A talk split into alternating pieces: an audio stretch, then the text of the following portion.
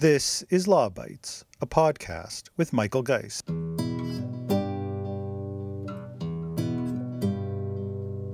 Earlier today, Minister Bains introduced the new Consumer Privacy Protection Act to give Canadians more control and greater transparency over how companies handle their personal information.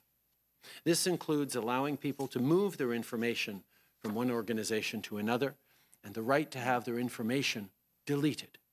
For companies that don't follow the rules, the CPPA gives the Privacy Commissioner order making power and the highest fines amongst G7 privacy laws.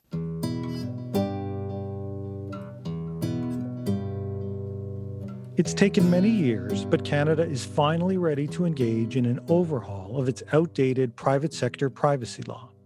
Earlier this month, the Innovation, Science and Industry Minister Navdeep Bains introduced Bill C 11, which, if enacted, would fundamentally rewrite Canada's privacy rules.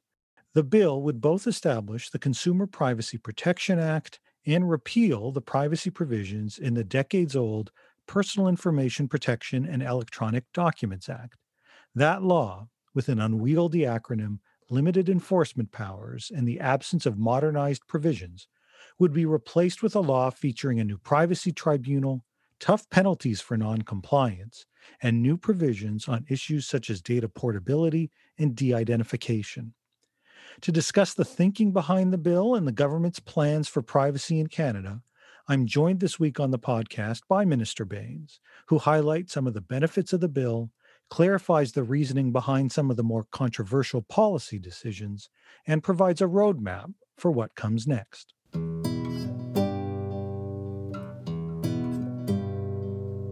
Minister Bains, thanks so much for joining me on the podcast. Well, thank you very much for having me on.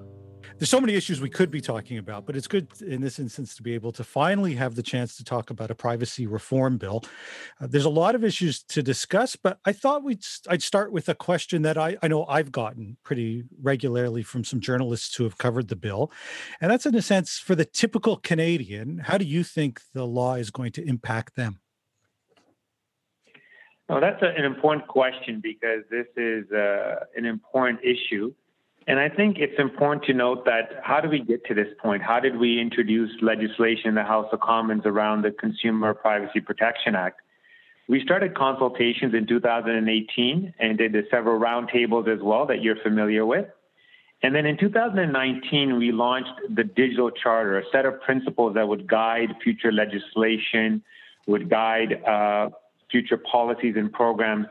And that's why we were very excited to uh, update the digital charter uh, principles through legislative changes. And, and, our original goal was to introduce the legislation earlier this year in March, but due to the pandemic, we had to adjust our timing. Um, but I think the, the question you asked um, is an important one because all this is to say is that this Consumer Privacy Protection Act is going to provide Canadians with uh, privacy and data protection, they need uh, for the new digital reality. And we've seen through this pandemic, more Canadians are working online, learning online, accessing information online. And so it's important that uh, you know this legislation address some of those concerns as people navigate in this digital reality. And so that's about increasing control and transparency when Canadians' personal information is handled by companies. Uh, to give Canadians the right to, to move their information from one organization to another in a secure manner. Uh, so data portability is something I know that we'll talk about today, and give Canadians the right to withdraw consent regarding the handling of their personal information and to demand that their information be destroyed and deleted. I think that's a very powerful uh, tool for Canadians. Uh, and the act that we introduced would also require the use of plain language when companies obtain consent to collect personal information. So concretely, this means that the 30 page pages of legal text with a single confirmation will be a thing of the past. And, and I know that uh, you're familiar with the federal COVID alert app, and I think that's a great example of this approach, providing users with clear consent for what information it is collecting uh, and using, as well as what information it's not. Uh, so, in simple and easy to understand language. Uh, and finally, I think Canadians need to know that this new act includes meaningful compliance measures. The Act would provide the Privacy Commissioner with order making powers as well as the ability to recommend significant fines and penalties for companies that do not follow the rules. So, bottom line, it's more control for Canadians, greater accountability, which will lead them to have more trust as they navigate online. Okay, thanks. So we'll get into a few of those issues uh, in just a bit, as you mentioned. Let me just quickly, though, ask you this, in a sense, the same question from a business perspective. We've already seen in the House, there have been some opposition MPs that have talked about the cost, especially to small business. We we almost invariably hear that when it comes to privacy reform. Uh, how do you respond to what is likely to be uh, some concerns, at least from some in the business community, uh, about the what they would they might view as a as a regulatory burden when you when you start bringing in all of these changes? Well, that's a fair question, and I deal uh, fairly often with business leaders and members from the business community. And what I heard clearly from them is that they needed a clear framework, a rule that allow for innovation while protecting Canadians' privacy. And I think the Act will help small businesses in particular prosper by ensuring the rules around data and privacy are fair, clear, and enforced, and flexible enough to, to meet the needs of smaller organizations. And I think it's important to note that the Act also maintains a principles based approach rather than being too prescriptive uh, to provide the flexibility for businesses of all sizes to comply in a way that makes sense for the context of their industry and the scale of their, their operations. Uh, and so this will include allowing industry associations, for example, to work on codes of conduct uh, to help their members navigate the new rules. Uh, and the Act also allows the Privacy Commissioner to provide advice and guidance to organizations on their privacy program. So I think these are positive developments uh, for businesses in Canada. Okay. Now, uh, as we know, there's been a lot of privacy reform around the world. We're, we're in, I think, playing catch up from a Canadian perspective. To what extent did legislation, rules from Europe, the GDPR, the California legislation, even the Quebec privacy bill that, that has recently been tabled, what kind of influence did, did all of that have on the Canadian bill that you've just introduced? Uh, well, we learned a lot from the experience of the European Union's GDPR, so their, their General Data Protection Regulation. Uh, and we've also uh, closely followed the development of the laws in other jurisdictions, both internationally and provincially as well. And this includes the California Consumer Privacy Act as well. And, and while we're making sure that the new law aligns with other leading jurisdictions, uh, and not and it's not simply about copying them. The Consumer Privacy Protection Act offers a balanced approach that is right for for Canada, and that means, for example, keeping the law on a flexible, principle-based footing rather than the prescriptive technical requirements that I, I mentioned before. And the Act includes an enforcement regime similar to the of the EU as well. So that's one area where we uh, gain inspiration from the EU. So companies who do not comply could be subject to orders uh, of the privacy commissioner or face significant administrative monetary penalties imposed by the new personal information and data protection tribunal.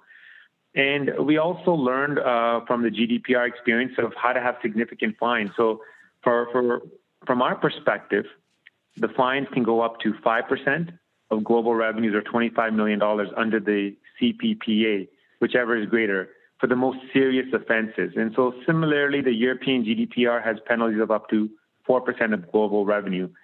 Uh, and so, that's one another area where we did, uh, you know, were influenced by that regime. And I think with regards to the Canadian experience, if you look at British Columbia, Alberta, and Quebec, we'll continue to be in close contact with our provincial counterparts now that the legislation has been introduced to make sure we have alignment across the country. Okay. You've mentioned enforcement a couple times, and I agree with you. Certainly one of my first takeaways was that the bill contains long overdue enforcement measures that really put a lot more teeth into the legislation.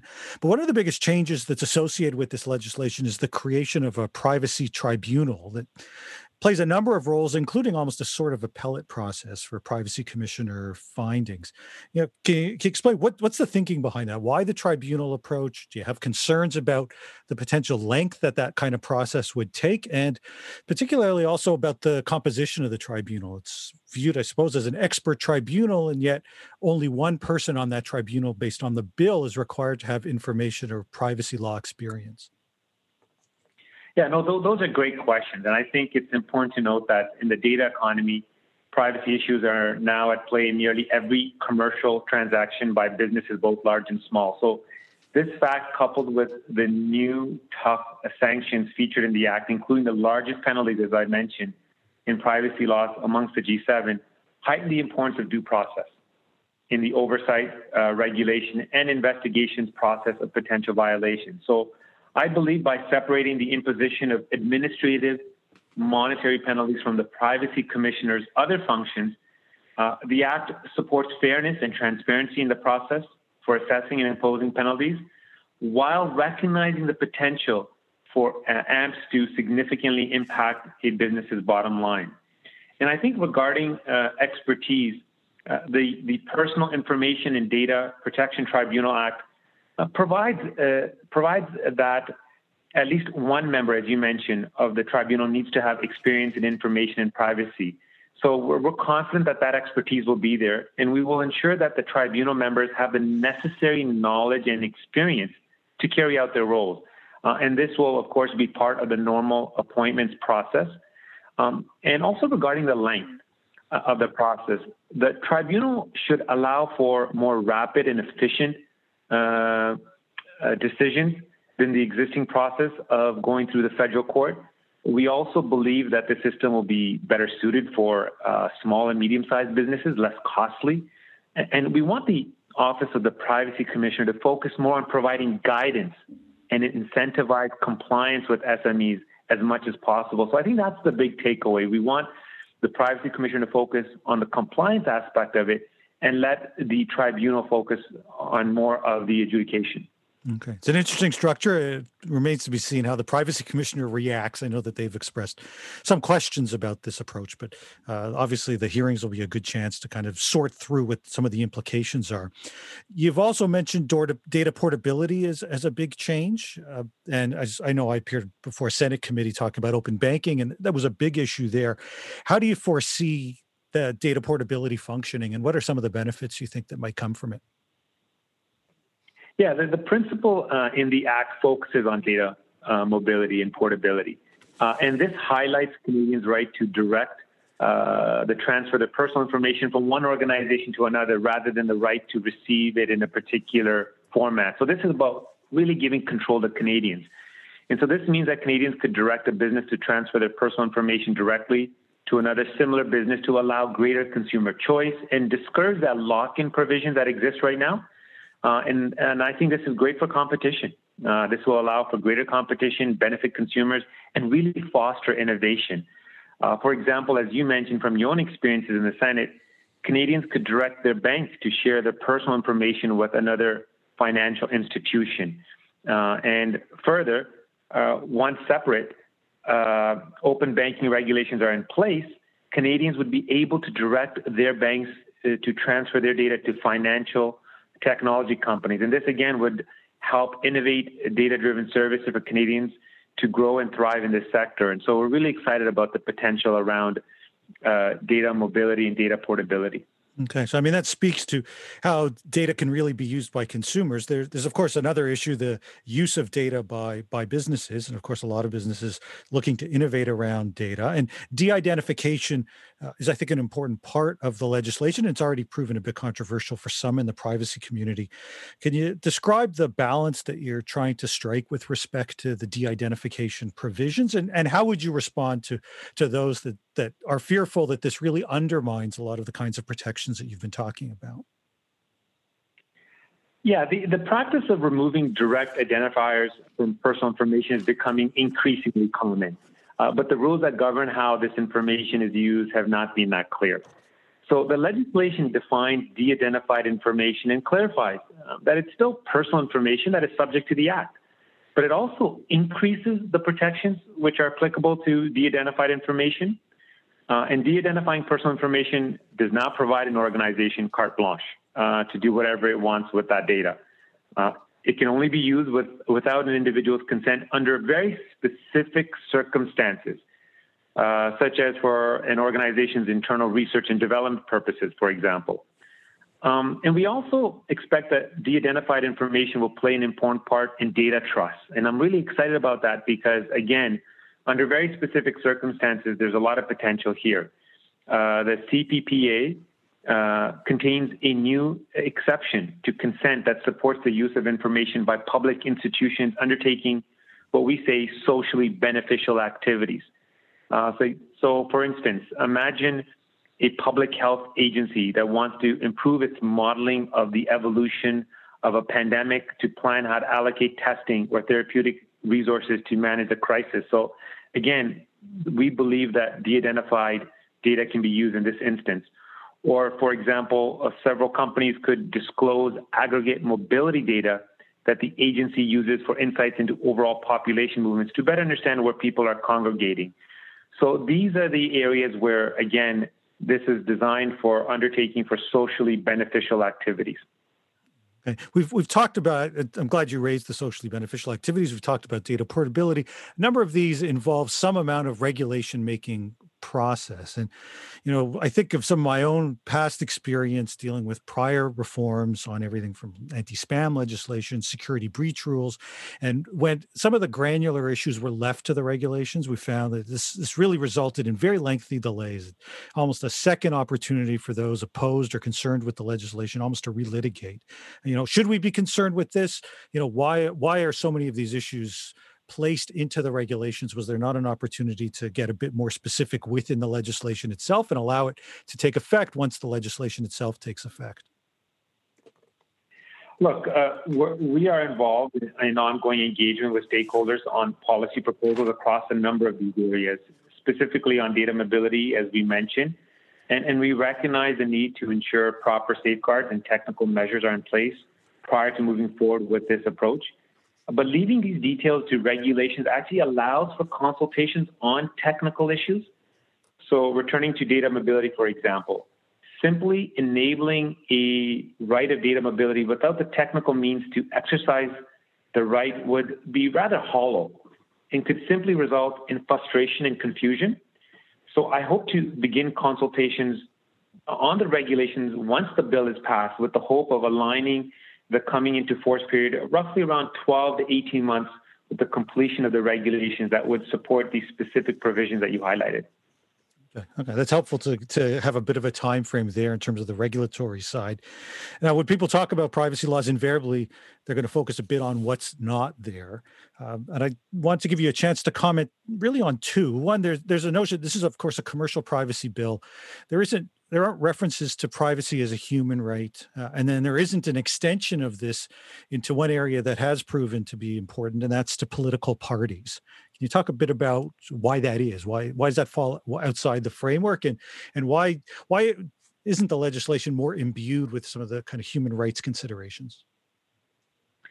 So we have taken a fundamental rights approach um, but we, we are clear that we take the protection of Canadians' personal information very seriously. And we are working to build uh, a foundation of trust in, in a digital and data driven economy. Um, and as we discussed today, uh, the Consumer Privacy Protection Consumer Privacy Protection Act gives Canadians more control and greater transparency over how companies handle their personal information. And the Act provides a clear framework of rules that allows Canadian businesses to innovate while protecting Canadians' privacy.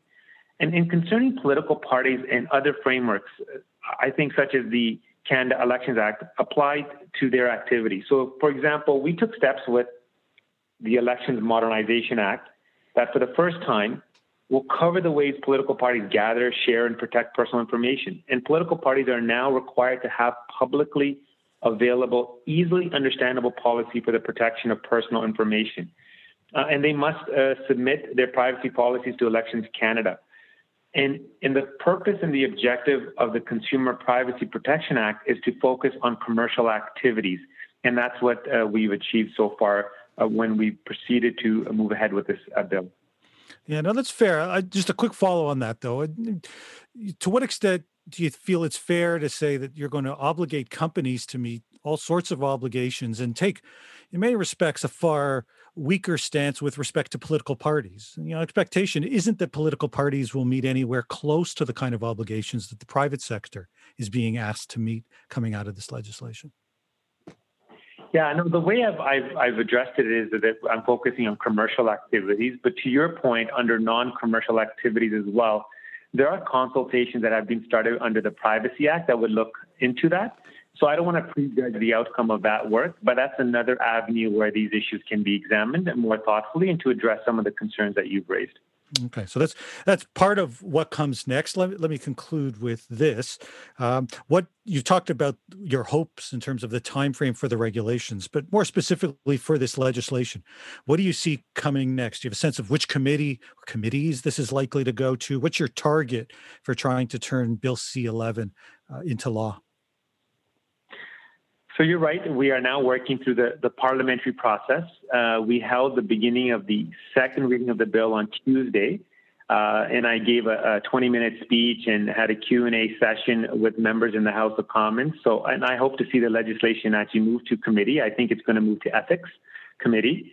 Um, and we are confident that uh, we put forward strong measures to enhance Canadians' privacy and and, ha- and hope that to have the support of members from all political parties as we move through the parliamentary process. I really believe that privacy and data protection is a nonpartisan issue. And, uh, you know, obviously I won't predict uh, when the bill might be adopted, but should it be adopted, there will be a coming into force period, as I mentioned before, uh, of 12 to 18 months to give time for organizations to meet the new requirements and for regulations to be developed and for the tribunal to be established as well. So I think those are key uh, developments uh, for us to have a successful completion of not only the legislative process, but the implementation of the bill as well. Okay, so we're looking at what, however long this process takes, and uh, of course, in the current parliamentary situation, hopefully there's enough time to to get through that process with robust hearings. And it's interesting to note that it'll be the ethics committee that looks at it, not the Indu committee, or that, that sounds like that's certainly a possibility. You know, it's taken a very long time even to get to this uh, and it's clearly there's a bit of a road ahead. But it's good to finally, I think, be on that road and have a have a bill to discuss, as opposed to continually be saying when are we going to see legislation in this space. Yeah, no, we're very excited about this legislation. Again, what it means for Canadians to give them more control, uh, to provide greater transparency, and to build trust online. We think it's critical in this new data and digital driven economy. And so looking forward to working with other political parties to advance this to protect Canadians. Minister Bains, thank you so much for joining me on the podcast. Well, thank you very much for having me on, Michael.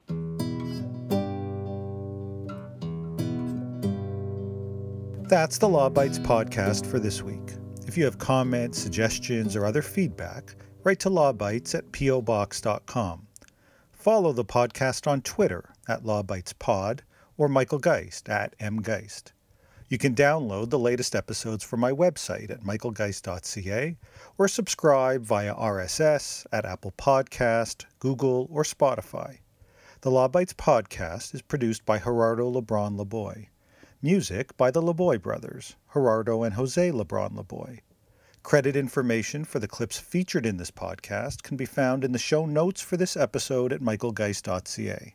I'm Michael Geist Thanks for listening, and see you next time.